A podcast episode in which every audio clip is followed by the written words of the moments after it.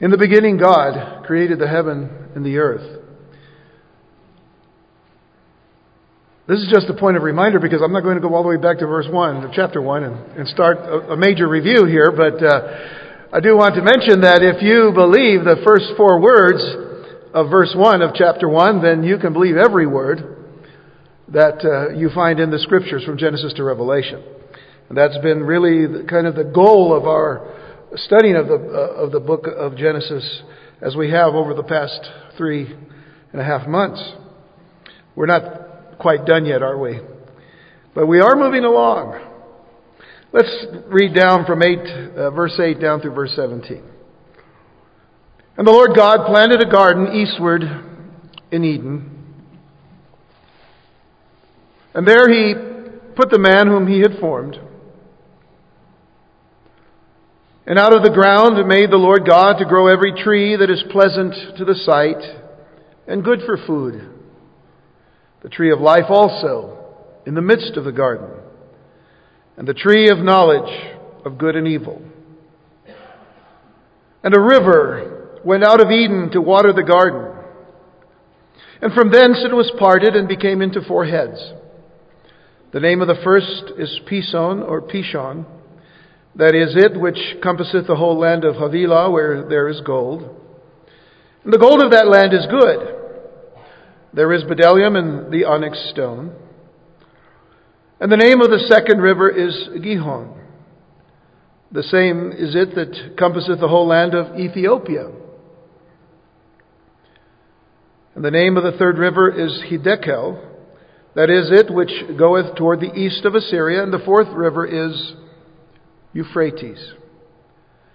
And the Lord God took the man and put him into the Garden of Eden to dress it and to keep it. And the Lord God commanded the man, saying, Of every tree of the garden thou mayest freely eat, but of the tree of the knowledge of good and evil thou shalt not eat of it, for in the day that thou eatest thereof thou shalt surely die. Shall we pray?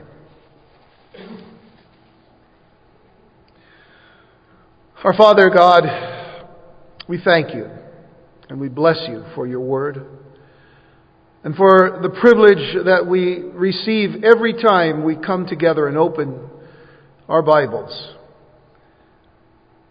The privilege of being able to read and to study your word. And we ask, Lord, as we do every time we do this, we ask for the blessing and anointing of your Holy Spirit. We ask that you would grant us your wisdom and understanding, and that you would fill us, Lord, with that wisdom, and that our eyes would surely, surely be opened to your truths and our minds able to receive it, to understand it, that we may also apply it, Lord, to our very lives. We thank you this day for our guests who have come here today to be with us. We ask you bless them today. For all those who are here today, Lord, as always, may you continue, Lord, to open their hearts to your wondrous presence, to your power, to your purpose, by your grace and mercy. We ask this in the precious name of Jesus Christ our Lord. Amen. Amen. the more that we dig into the details of the book of Genesis, the more that we realize the deep seated purposes and plans of an extremely wise and rational creator who would never do, say, or act on anything or create, make, or form anything capriciously. Now, what do I mean by that? Well, that is to say that God never does anything randomly, erratically, changeably, impulsively, suddenly, or even on a whim. And never does He do anything superficially. Nothing God does, in other words, is ever by accident or even by coincidence. We can say with great certainty that the Almighty God, the Creator of the heavens and of the earth, is sovereign. and providential in all that he does. We can take to heart the very words of the psalmist in Psalm 33 verses 6 through 11 when he says, By the word of the Lord were the heavens made, and all the host of them by the breath of his mouth. He gathereth the waters of the sea together as a heap. He layeth up the depth in storehouses. Let all the earth fear the Lord. Let all the inhabitants of the world stand in awe of him. For he spake and it was done. He commanded and it stood fast. The Lord bringeth the counsel of the heathen to naught. In other words, He brings the counsel of the heathen to nothing. He maketh the devices of the people of none effect. And then take note of verse 11. The counsel of the Lord standeth forever, the thoughts of his heart to all generations. You see, God knew exactly what he was doing the day that he formed man from the dust of the ground and breathed into his nostrils the breath of life. The Lord never does anything by trial and error. Aren't you glad to know that? God never does anything by trial and error. For, for Him, there's never going back to square one. How many of, uh, how many of you, as, as well as me, have said that? You know, well, I, I really messed up this part of my life, and so I got to go back to square one. Anybody here? All right, square one. Yeah, God never has to go back to square one. he does all things right the first time, and every time. And we, being created beings, must stand in awe of all of His plans and all of His purposes, His ways, and all of His wonders. And all we can do is say what the Apostle Paul has so eloquently stated when he says in Romans 11, verses 33 through 36, Oh, the depth of the riches, both of the wisdom and knowledge of God.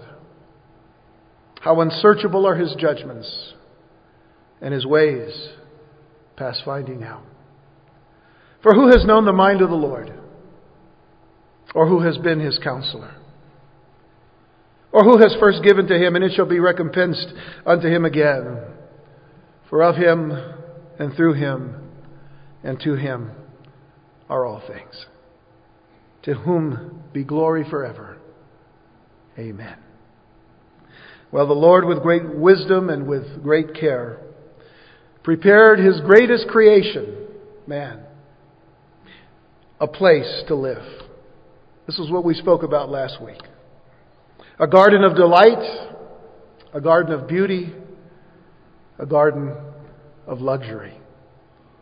We spent a good deal of time last week focusing our attention on the reality of Eden as well as the responsibility of Eden. With that said, let's look a bit closer now at the specific and the significant uh, trees that are mentioned in the garden uh, that we have seen in our text now, verses 8 and 9.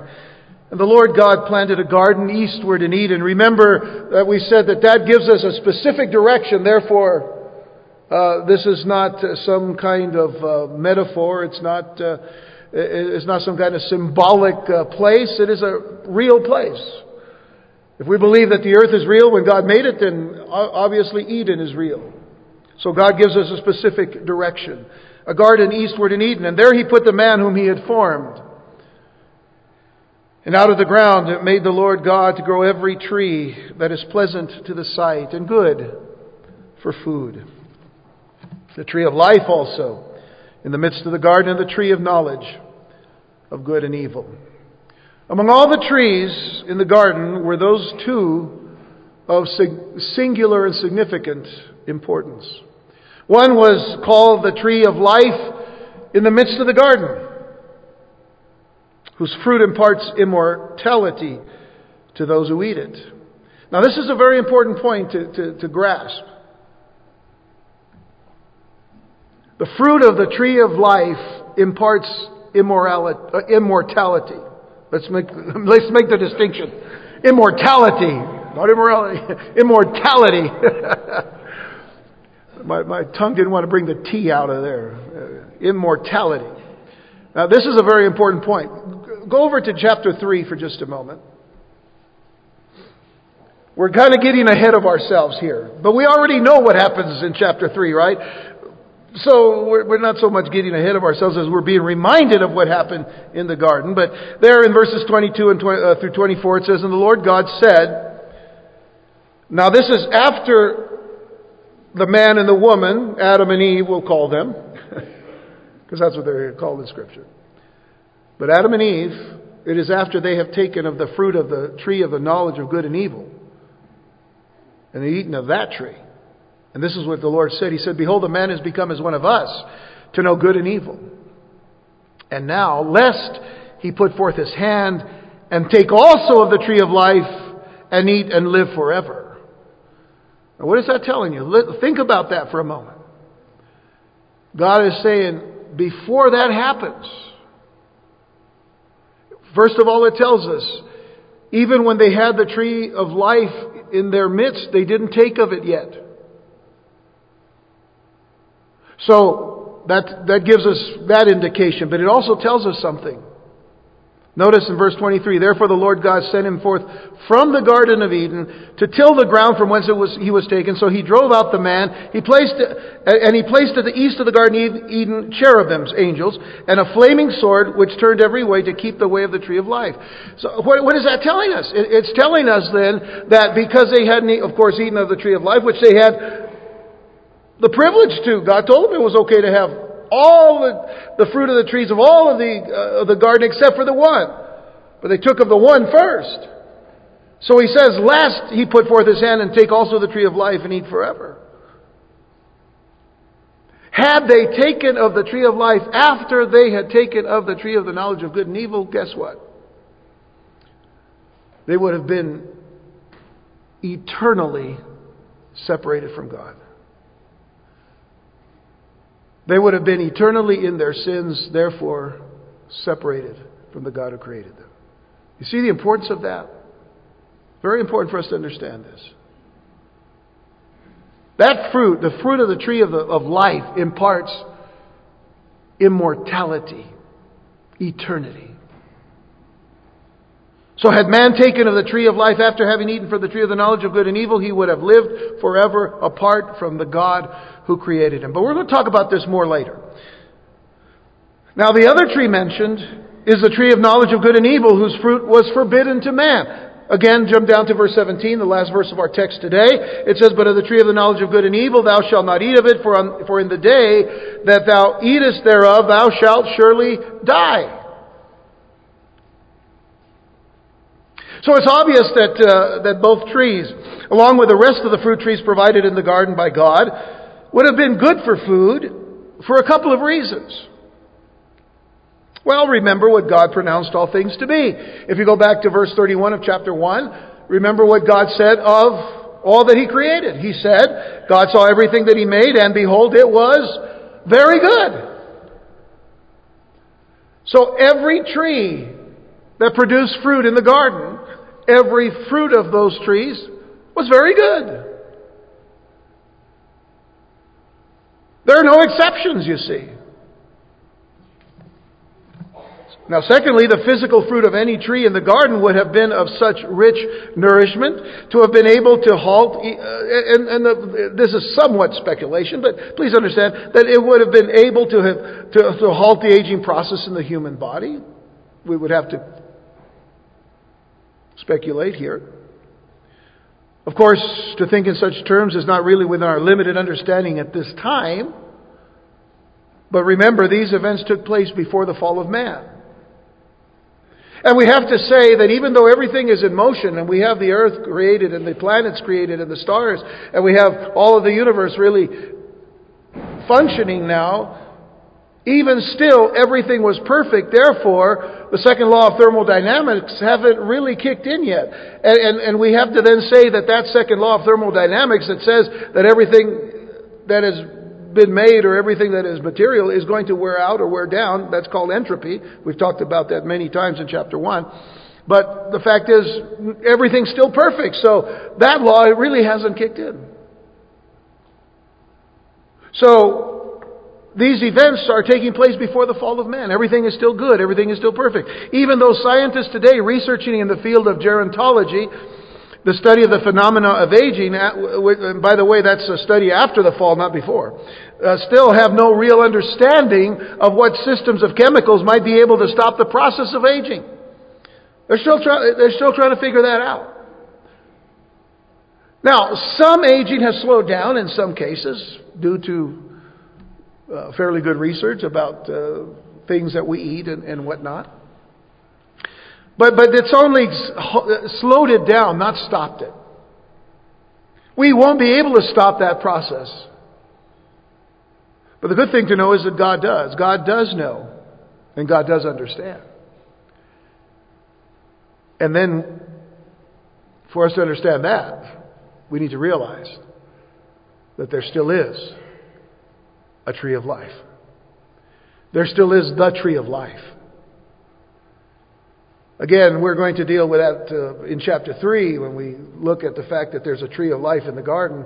And then eventually, after Adam is expelled from the garden, we hear no more of the tree of life per se until the book of Revelation. By the way, in Revelation chapter 2, verse 7, Jesus makes reference to the tree of life as he is giving a message to the church in Ephesus there in Revelation chapter 2. And as he's completed now this particular message to the church of Ephesus, he says this to them. He says, He that has an ear, let him hear what the Spirit saith unto the churches. To him that overcometh will I give to eat of the tree of life, which is in the midst of the paradise of God. You want to stop the aging process you eat of the tree of life, and you shall live forever.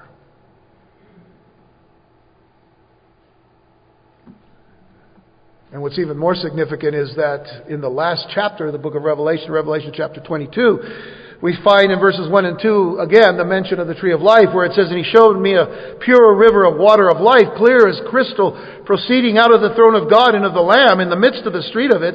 And on either side of the river was there the tree of life, which bare twelve manner of fruits and yielded her fruit every month. And the leaves of the fruit were for the healing of the nations. And again, once, once more, we see the tree of life mentioned.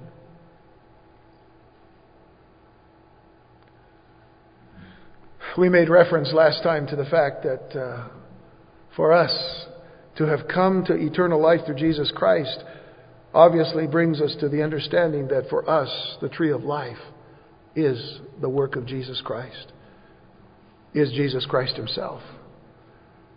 For if we, if we take of Him, as He said, take, if you eat of me, you'll never die again. You'll never hunger. You'll never thirst. Everything that we need for life eternal is found in Jesus Christ. He is our tree of life. Again, we'll come back to that. But getting back to the garden, where Adam was placed to watch over God's creation, there were those two trees the tree of life to remind Adam of God's goodness. Because God didn't want to just create Adam to be physically strong and physically well. Didn't want to create Adam just to be spiritually strong and spiritually well. We touched upon this a little bit last week. There was there were physical attributes given to, to Adam, there were spiritual things given to Adam, but there was the tree of life. What is that? The eternal things. That's God's goodness for us too. He doesn't give us just life to live on this earth and then goodbye, it's over, said and done. Let's turn the light out. You're, you're just ashes to ashes, dust to dust again. God's goodness is about our whole being. The tree of the knowledge of good and evil was there to remind him of his need to be obedient to God. Adam was created by God out of the dust of the ground. Adam probably looked around the garden and said, This is wonderful. Adam is taken and put into the garden, and he looks around and he says, Okay, I'll dress it and I'll keep it. And then God gives him command. I don't want to get too much ahead of myself, but with that command comes the need to obey. We'll speak more about this in verses 16 and 17 in just a moment. The next section appears to be parenthetical in that it seems to break the sequence of thought in the narrative, but there's some very important things that we need to take out of verses 10 through 14, so let's read it. It says, And a river went out of Eden to, go, to water the garden, and from thence it was parted and became into four heads. The name of the first is Pison or Pishon, that is, it which compasseth the whole land of Havilah, where there is gold. And the gold of that land is good. There is bdellium and the onyx stone. And the name of the second river is Gihon. The same is it that compasseth the whole land of Ethiopia, or Cush. Some of your translations may say Cush, uh, Ethiopia. Uh, and the name of the third river is Hiddekel, that is it which goeth toward the east of Assyria. And the fourth I- river is Euphrates. Now, now, as we study through this passage, we have to admit that quite a few of these places or rivers are unknown uh, to us today. But we do know one thing. We know that the geography of Eden, and I talked again a little bit about this last week, and I want to keep referring to that because there, there's an important, uh, important thing to understand that the geography of the earth was, was, was really different before the flood than it was after the flood. But uh, that geography of Eden had to change as a result of the flood so that only two of the rivers mentioned, the, the Tigris and the Euphrates, and possibly one more, the Gihon, uh, are found where four were found originally.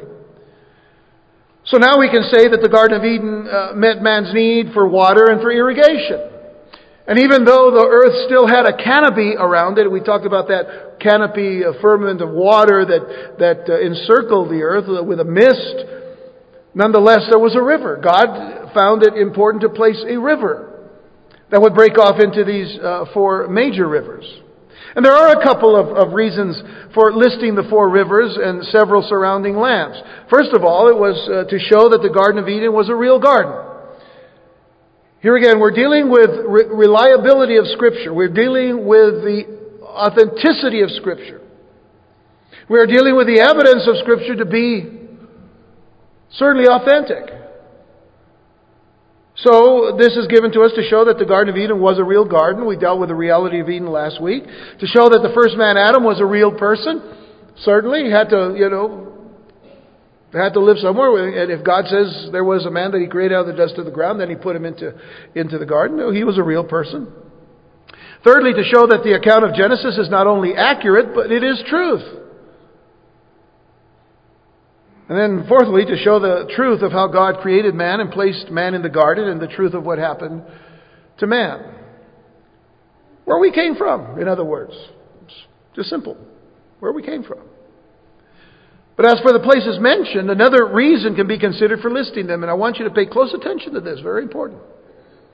Even though we cannot place the river Pishon, we are told that it flowed through the land of Havilah, a land known for its gold, bdellium, and onyx stone. Now, Havilah is mentioned in Scripture describing where the sons of Ishmael dwelled. Now, before we read that, I, I, I, need to make, make it clear again that Moses is writing these things under the inspiration of the Holy Spirit in the wilderness for the children of Israel. He's writing these things down as God is giving them the inspiration to. And so the terminologies and the places and, and, and the events and, and, the locations are all things that would, to some extent, be understood by Moses and the children of Israel.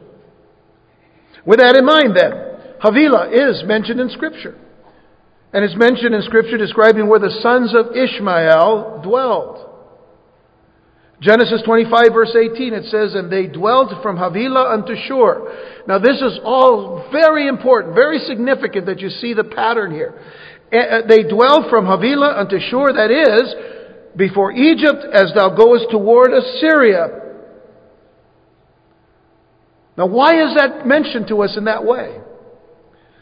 From Havilah unto Shur, that is, before Egypt as it goes toward Assyria. If you look at one of your Bible maps of the early areas of the uh, times of the patriarchs, you can see the area from Egypt to Assyria.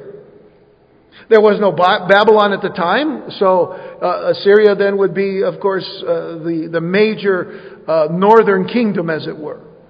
But that whole land going along the Mediterranean, where Israel is, all before it, right down at Egypt, all the way around up into the northern part of Assyria. That is what is mentioned here. And so, as Moses is writing this under the inspiration of the Holy Spirit, he is describing a land not unfamiliar to the Israelites. They certainly knew where Egypt was because they had just come out of Egypt. And so, from Egypt to Assyria was well understood by them. Now, next mentioned, the next river mentioned is the Gihon River. And uh, it's described as flowing through the land of Ethiopia or Cush. Now, we know that Ethiopia is south of Egypt in the continent of Africa. So this means, and it, very, it may very well mean, that the Gihon could be the Nile River. Very possible. Now, I want you to add to this the thought that the Tigris and the Euphrates River run through Eden, suggesting that the Garden of Delight would have lain in the general area now of the Promised Land. And this is what you have to pay attention to. From Egypt to Eden, from Egypt through Assyria to Mesopotamia from Egypt to Iraq, what is modern day Iraq. Listen carefully. Genesis 15, verse 18. The promise that God makes to Abram of the land to be given to the children of Abram, the children of promise through Isaac, the children of Israel. In the same day, the Lord God made a covenant with Abram, saying, Unto thy seed have I given this land from the river of Egypt unto the great river Euphrates. what is that telling us? Do these rivers mentioned in chapter 2 of Genesis mark the boundaries of the land of promise to Abraham. Something to think about. Something to think about. Let me kind of throw this in here because this is a commercial. You know, we've been talking about going to Israel in, in March. We're making our sixth trip to Israel now in March. And uh, so I'm going to let you know, let you in on a little secret. That's the very heart of the promised land. You're going to be in the very heart of Eden if we consider this whole area to be the promised land. You see, what we see of Israel today is not all that God promised them. He said, from the, from the river in Egypt to the Euphrates. All of that. Interesting. Something to think about. Keep it in your minds, keep it in your hearts. And then think about the fact that the gold and the precious stones mentioned are there to remind us of paradise regained because we know something's coming in the paradise that's there now. It is going to eventually, in chapter 3, become paradise lost when man sins and disobeys God. But God always promises that there is a paradise to be regained. And let's look at the paradise to be regained because there are mentions of stones and gold as well to tie this all in. Revelation chapter 21, verses 16 through 21. And the city lieth foursquare, speaking of the, the new city of uh, Jerusalem, or the city of New Jerusalem. And the city lieth foursquare, and the length is as large as the breadth. And he measureth, uh, measured the city with a reed, twelve thousand furlongs. The length and the breadth and the height of it are equal. And, the me- and he measured the wall thereof, a hundred and forty and four cubits, according to the measure of a man, that is of, of the angel. And the building of the wall of it was of jasper stone.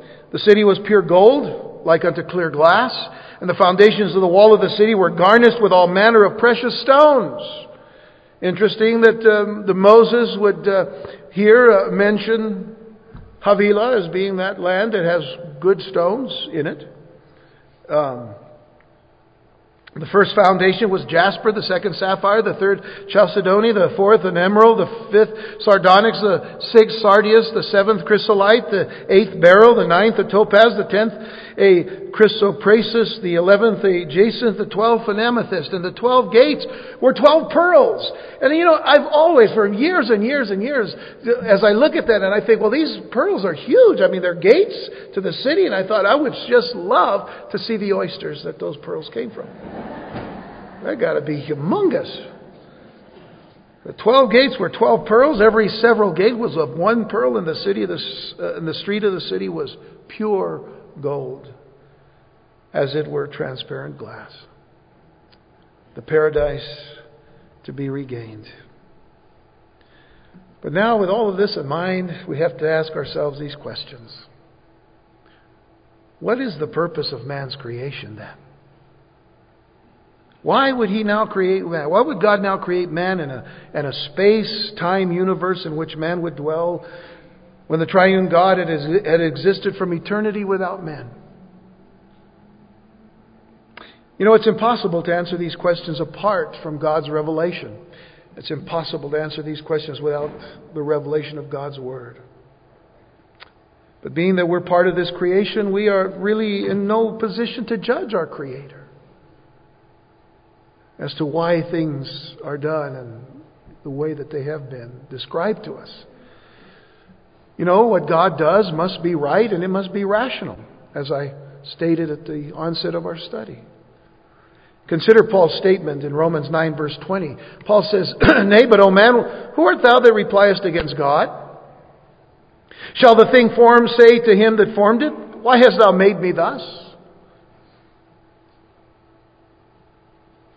Why have you made me this way, Lord?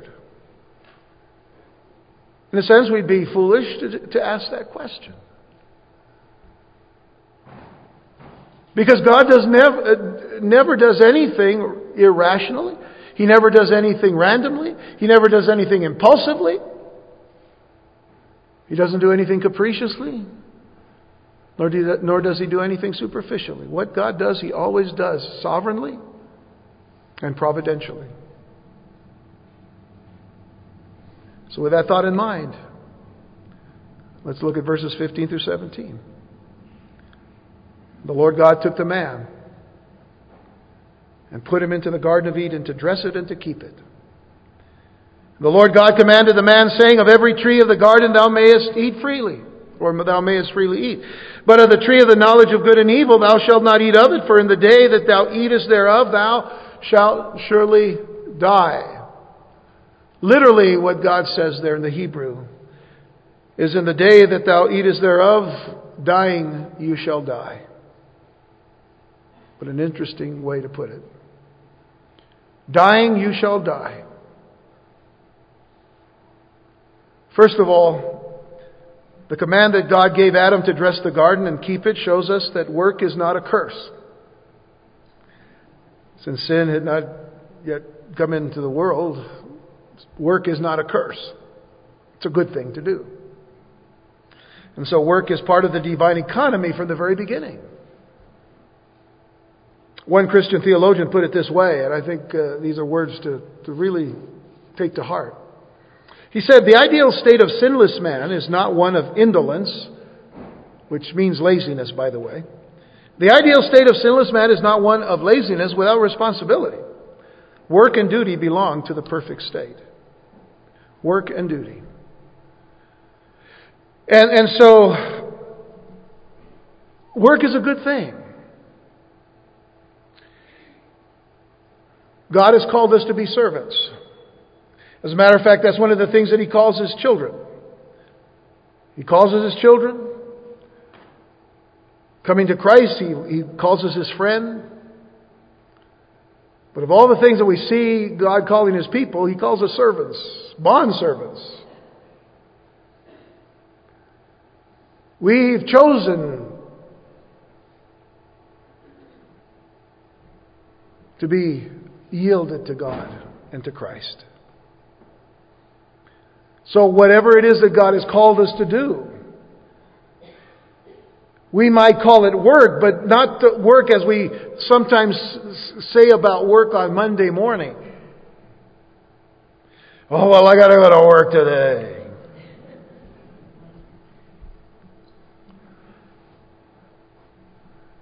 We get to work for God.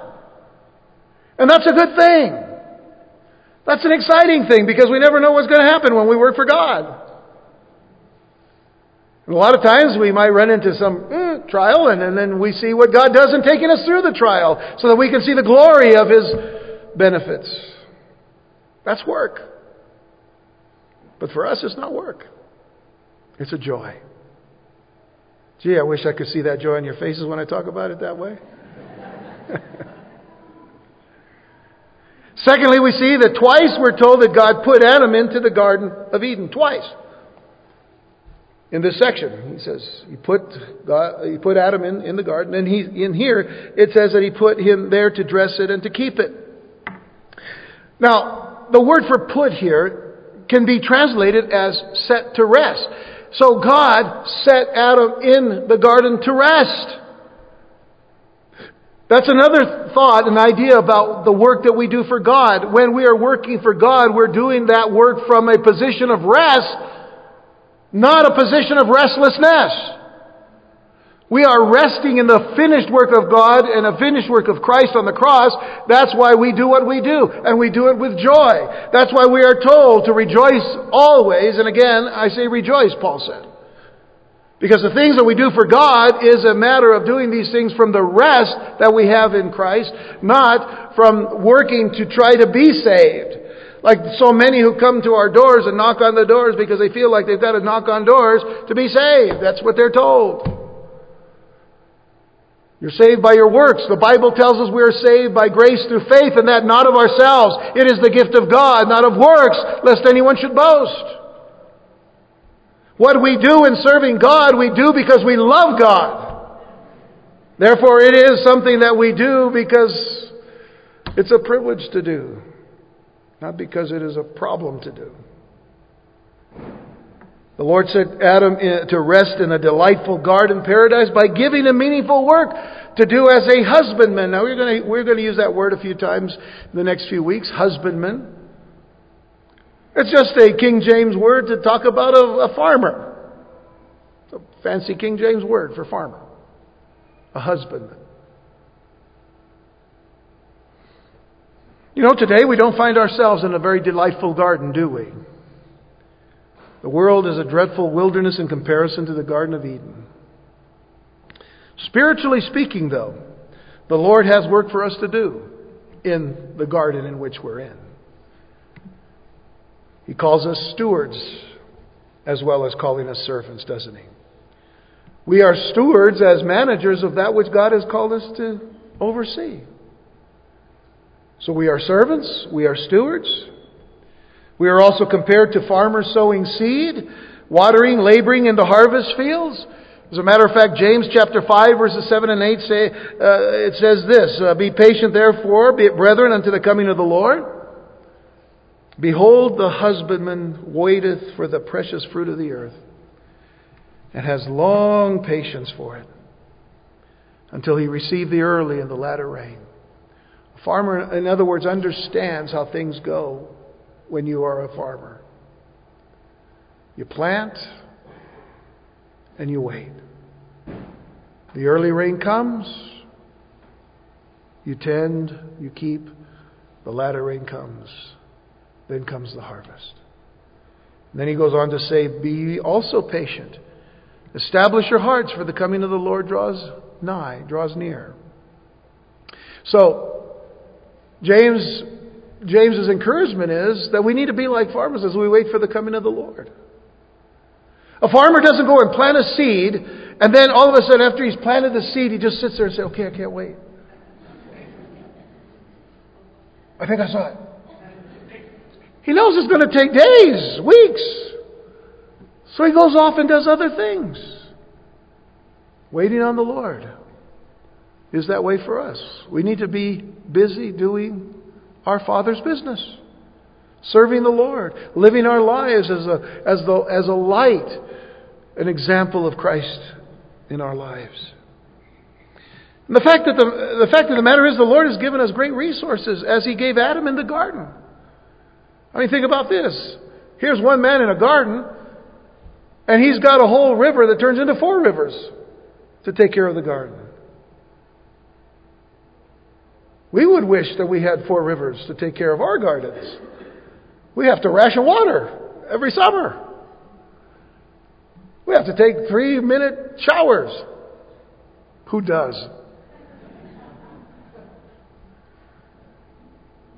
but God has given us great spiritual resources. Notice in John chapter 4, verse 14, what Jesus says himself. He says, But whosoever drinketh of the water that I shall give him shall never thirst.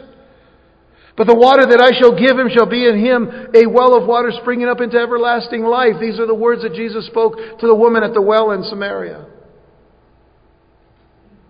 There she was, sending her bucket down into the well to get water to exist physically. And the Lord says, But the water that I shall give him shall be in him a well of water springing up into everlasting life. That's a resource God has already given us. If we are believers in Jesus Christ, we have that water, and it doesn't run out, and we don't have to ration. Revelation 21 verse 6, And he said unto me, It is done, I am Alpha and Omega, the beginning and the end. I will give unto him that is athirst of the fountain of the water of life freely. If you are athirst today for the waters of, of eternal life, the only waters that are going to matter are the waters that come from Jesus Christ himself, who is for us the water of life.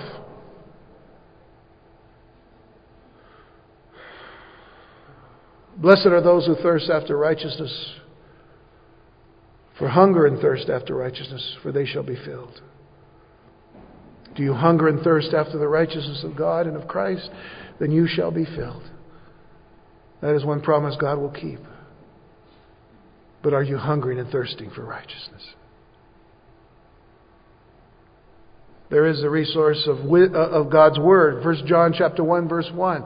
As John is giving details of, of the very fact that his, the apostles of Jesus all saw Jesus, all touched him, all knew him. Uh, he was real to them. He says this in 1 John 1 1, that which was from the beginning, which we have heard, which we have seen with our eyes, which we have looked upon and our hands have handled of the Word of life. Speaking of the Logos. Who is the Logos? Jesus Christ. In the beginning was the Word, the Logos, and the Word was with God, and the Word was God. John chapter 1, verse 1. We've handled, we've handled him, we've touched him. Jesus said, I am the Word of life. And guess what? We have that resource available to us.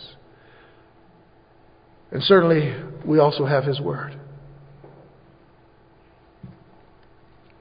And we've looked at it. And we've beheld it and we've handled the Word of life. This is just a book, but what it contains is the very truth of the Word of life, Jesus Himself. Then, of course, we have also given His wisdom. In 1 Corinthians chapter 1, verse 30, Paul says, But of him are you in Christ Jesus, who of God has made unto us wisdom. Wisdom and righteousness and sanctification and redemption. All of these things Jesus Christ is for us, but first and foremost, He is wisdom for us. By the way, going back to James chapter 1, verse 5, if you read that verse, it says, If any of you lacks wisdom, let him ask of God, and He will give without reproach. God wants us to be wise in the things that we do for Him. God placed Adam in this garden. Because the garden was perfect, and because Adam was still perfect, the perfect print of God, created in the image of God, the first Adam. There was the necessity to understand those trees again. As we prepare to close today, we see that God put Adam into the garden. And then he commanded the man. This is the first commandment that we see given to man. The first commandment direct from God to man not to eat of the tree of knowledge of good and evil, with this warning In the day that thou eatest thereof, thou shalt surely die. So there was the great choice. There was the great test that had to be made. It involved a simple prohibition. How was God going to arrange for man to exercise his freedom of choice and his will? How was God going to test man's choice, his love and his loyalty for God? Man had to be tested to show that he loved God above all else, that, that he wanted to, to live with God. And, and the test, of course, was essential. Otherwise, man would be nothing more than a robot. The critics of God and of the Bible and of Christ are all quick to tell us that, you know, that this is what God has made. We're just robots.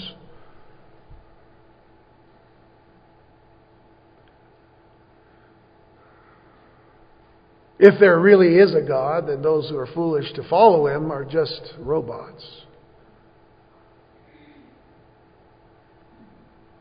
Sometimes they'll say that God is created in the image of man. A lot of opposition to the truth of the, of the gospel and of the Bible and of the scriptures.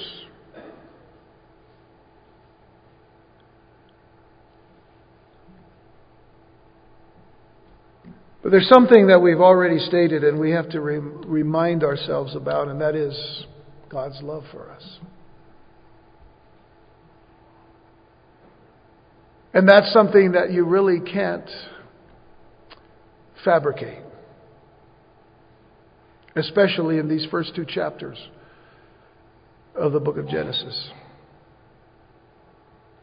If God does not give man the opportunity to choose, then indeed we are made in such a way that we shouldn't have to be uh, accountable for what we do.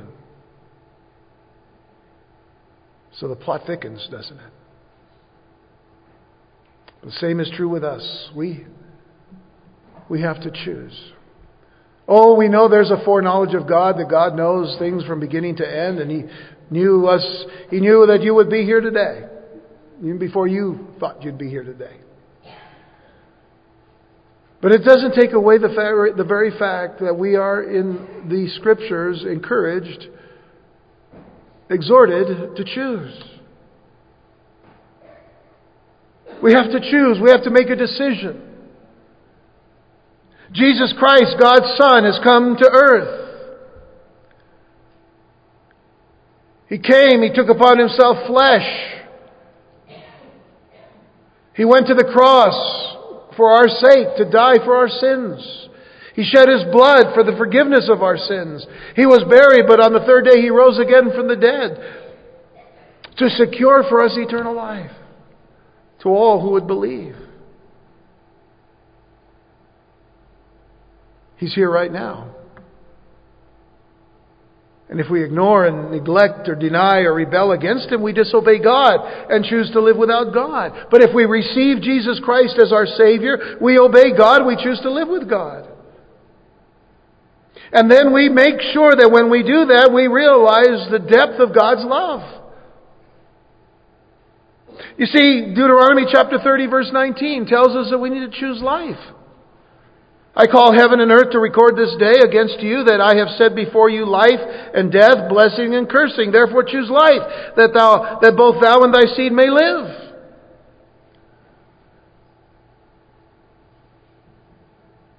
Hundreds of generations have passed when that was given to us, and yet it is still the same today. Choose life. We hear the words of Joshua near the end of his life as he's preparing to enter into his eternity, and, and, and he says to all of, of Israel, If it seem evil unto you to serve the Lord, choose you this day whom you will serve.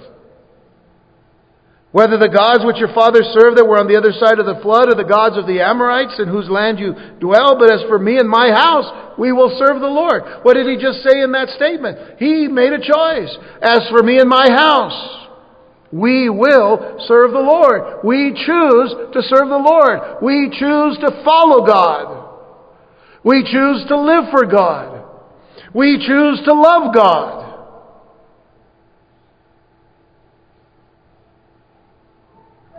Bringing this thought to the New Testament in 1 John chapter 3 verse 23.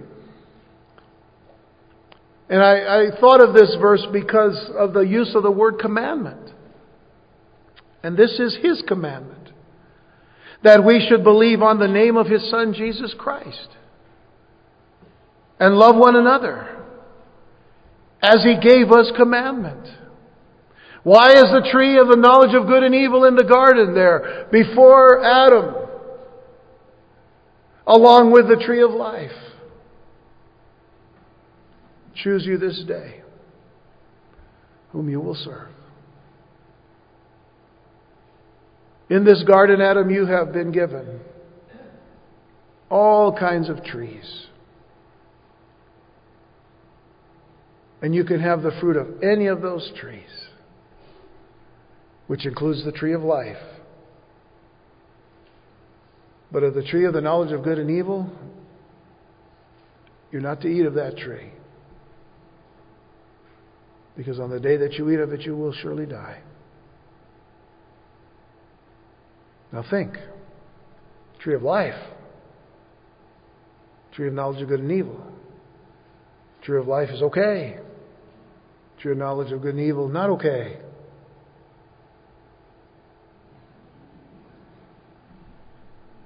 We would say, oh, we would certainly choose. May I, may I tell you, Adam was perfect. Still learning. Still learning by the observations that he's taking in of all that God created for him.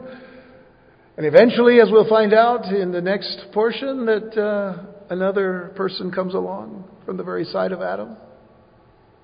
Of those sides. Probably this side. The rib nearest his heart, probably. Eve. But that's when problems start. No, not with Eve. You husbands, I hear you. It isn't with Eve. well, eventually. But I mean, you know, not right away. Let's wait till we get to chapter 3 before you get too cocky there. Choose you this day. See, we know what's going to happen in chapter 3. But why? A perfect created being. If he can fa- if he can fail, what about us? On the other hand, if we know that we have failed and we look to the tree of life, In us, we will have paradise regained and the hope of eternal life with God, with Christ, unto eternity in His paradise. I think the choices are clear. Look around the world today, a world that has fallen, a world that has been corrupted and perverted by sin and death. And man is, is desperate to try to change things his own way. And we haven't seen it work in over 6,000, well, at least in 6,000 years. What's the answer?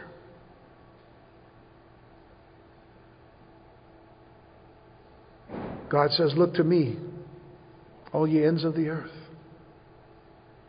Find your salvation in me. Jesus said, Come unto me, all you who labor and are heavy laden, I'll give you rest.